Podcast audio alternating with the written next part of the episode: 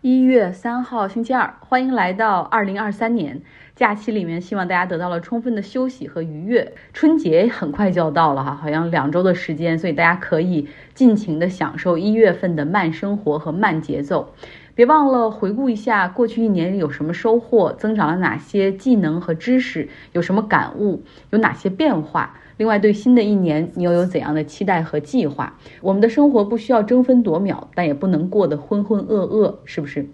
在过去几天里面，有两个新政府 sworn in， 也就是宣誓就职。一个是十二月二十九号的以色列，内塔尼亚胡带领着以色列历史上最右最保守的联合政府，通过了议会走过场的投票之后正式就职。这是逼迫内塔尼亚胡的第六个总理任期哈，毫无疑问他还在继续刷新着自己超长待机的记录，但这次为了能够继续掌权，他真的是不惜一切代价哈。联合政府中邀请了反同性恋、反阿拉伯的极右翼政党，像 Norm 啊，他的党派创始人毛兹担任副总理，还邀请了极右翼的政党犹太力量党，他的领导人本格维尔是那种他连服义务兵役的资格都没有，因为他思想过于极端，太危险了。但是他现在呢是担任以色列的 National Security Minister 国家安全部长。另外，内阁中还有犹太复国主义党，他的负责人斯莫特里奇是反同性恋，想搞阿拉伯人和犹太人的种族隔离的，而他是非常支持以色列将犹太人在约旦河西岸的定居点变成以色列的国土哈 annexation。他目前呢是政府中财政部长哈，掌握着大权。这个新的联合政府也是搞了一个声明哈，就是宣布一些他们的 platform， 哎，就是他们有什么样的执政纲领，其中包括说犹太人对于以色列土地有独家的至高无上的权利啊，强调要进一步的支持约旦河西岸犹太人定居点的发展，要拒绝两国和平路线，也就是奥斯陆条约所搞出的那个国际社会广泛认可和支持的解决方案。巴勒斯坦建国这个不行，他们不允许，他们不希望看到这个发生。同时呢，他们还要对司法体系进行改革。这个司法体系之前对内塔尼亚胡贪腐案件进行了调查，并且开庭审理。那这一次的改革哈 overhaul 意味着至少对于内塔尼亚胡的这个案件的司法独立性将受到严重的侵犯。那另外呢，出于对这种极右翼犹太党派的妥协，以色列政府很可能会出台对于海外犹太人入籍法的一些重新的限制，叫 Law of Return。 目前呢，只要是能够证明哈你的父母中有一个是犹太人，或者你的伴侣是犹太人，或者你的祖父母中有一个是犹太人，就可以申请入籍以色列。但是未来可能会加上一些宗教的需求，来响应以色列国内极端正统派的那些诉求。是不是犹太人，这不只是血统上的问题，而且还要经过这种宗教 religious law 的判定。呃，比如说你对这个塔木德的理解啊，你能背诵多少经典，你能唱哪些歌曲，你的语言能力等等。像在美国有一百多个犹太教的拉比啊，他们是联名抗议以色列政府的这种可能的 proposal， 他们认为犹太人的身份不应该由以色列政府说得算。面临的挑战可能还有一个，就是和周边阿拉伯国家的关系。像目前约旦国王阿卜杜拉二世已经表示说，他们准备好了哈，和以色列可能会发生一些冲突。因为东耶路撒冷的阿克萨清真寺所在的圣殿山啊、呃，它是犹太教和伊斯兰教的圣地，对伊斯兰教尤其的重要，是穆罕默德最后升天的地方。那根据以色列和约旦之前签署的和平条约，等于说承认了约旦的哈希姆家族，也就是约旦的王室对于这个圣殿山拥有监护权。的确，在二十世纪漫长的岁月里面，约旦王室对于这个地方进行了四次翻修，也出了不少的钱。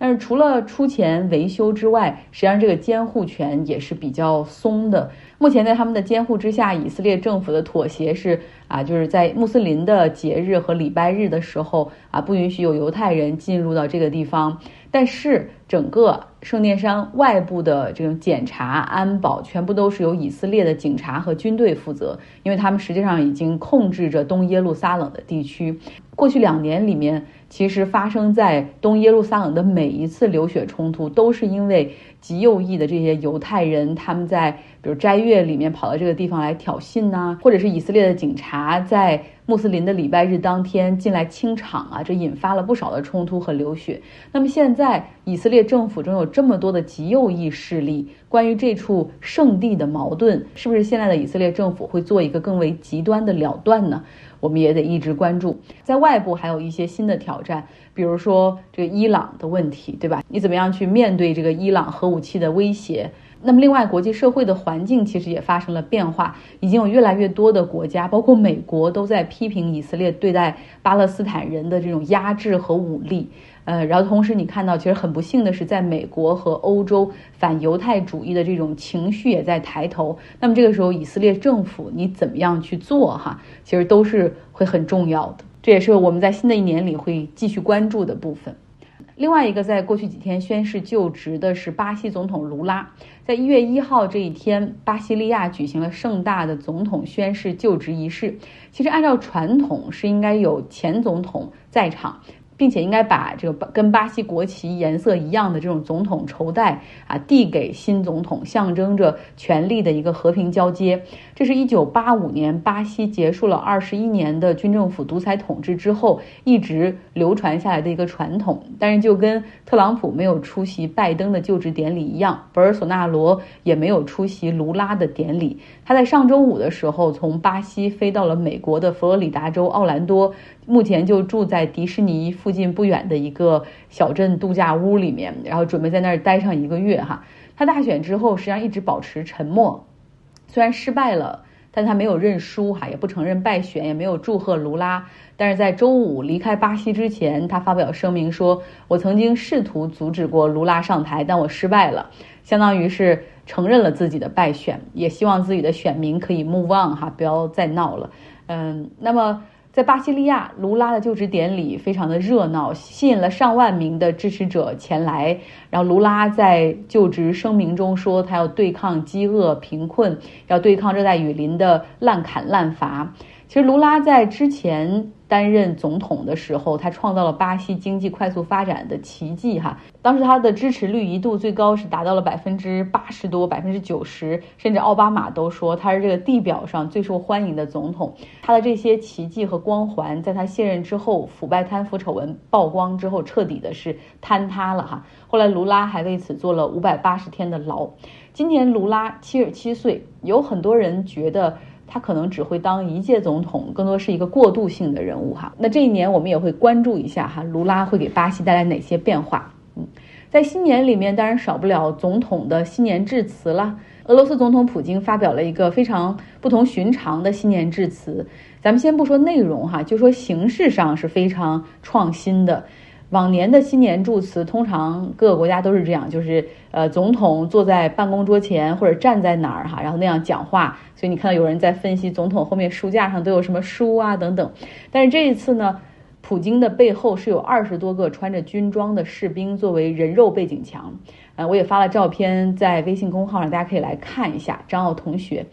内容上呢也不一样，在去年的时候，普京的新年祝词里面更多洋溢着一些快乐啊。他说新年往往是充满欢声笑语的，有很多 happy thoughts 啊，快乐的思绪。但今年他看起来表情格外的严肃，当然也不排除可能是他脸上打针打太多，太僵硬，已经笑不出来了。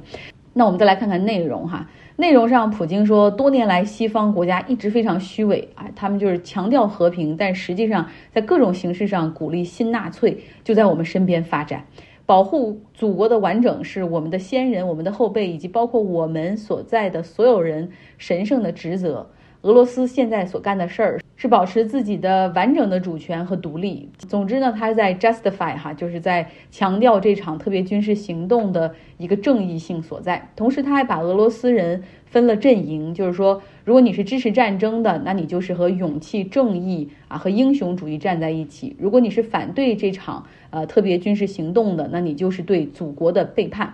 最后呢，他回过身去和举杯哈，和背后的这些士兵一一的碰杯。在过去这一周里面，实际上俄罗斯增加了对乌克兰多个城市的导弹袭击，也包括新年前夜 New Year Eve 对于基辅的袭击。在十二月三十一号的时候，乌克兰防空部队击落了俄罗斯的二十枚导弹中的十二枚，另外还击落了四十五架伊朗制造的无人机。虽然拦截了大多数，但是那些通过乌克兰防线的导弹实际上就是造成了人员的伤亡，有一人死亡，二十多人受伤。但大家想一下，其实很多人在新年前也没有办法在家里庆祝或者享受那种合家欢乐的场面，很多人都是在防空洞里度过的哈。那乌克兰方面也进行了反击，他们对于东巴斯地区的俄军进行了袭击。俄罗斯方面也罕见的承认他们有六十三名士兵被炸死。那乌克兰方面说这个死亡人数实际上是四百人哈。目前由于那个地方是战区，所以没有办法进行第三方的对数据的这种确认。最后来说一下美国，美国新一届的众议院哈会在一月二号，也就是我们的时间明天拉开帷幕。中期选举之后，共和党实际上他们是重新夺得了众议院，目前在众议院的席位是二百二十二，比民主党的二百一十三。House Speaker 就是众议院的议长，应该变成了共和党人哈。其实按常理是非常容易的，也就是所有的这二百二十二个共和党的众议员都投票给他们众议院的领袖 Kevin McCarthy。那么就选出来了众议院的议长，但是目前实际上共和党的内部是非常分裂的，有很多人是那种温和的保守派，就是实际上对 Trump 的那些东西已经开始在进行反思，并且开始 distance 啊，就是跟他们保持距离。但是还有一小撮，大概有四十多人吧，有三四十人的一个团体是非常极端的啊，阴谋论的 Trump 的那些支持者。那至少现在有五个人哈、啊、跳出来说，他们绝对不会给 Kevin McCarthy 投票。那如果这样的话，明天就没有办法产生议长。如果没有办法产生议长的话，那么新上任的这些议员也没有办法宣誓就职。实际上，美国的众议院就会处于一个 dysfunctional， 就是没有办法正常运转的一个状态。所以明天哈，看完投票结果，我们再给大家来讲一讲这个 Kevin McCarthy。有很多人说，实际上纸牌屋的那个里面那个主角的原型哈，实际上就是以他的很多的那种性格，他的很多为人处事的方式而写的。好，今天先到这里，非常感谢大家，希望你有一个愉快的周二，也愿你和家人二零二三年可以幸福美满、健康。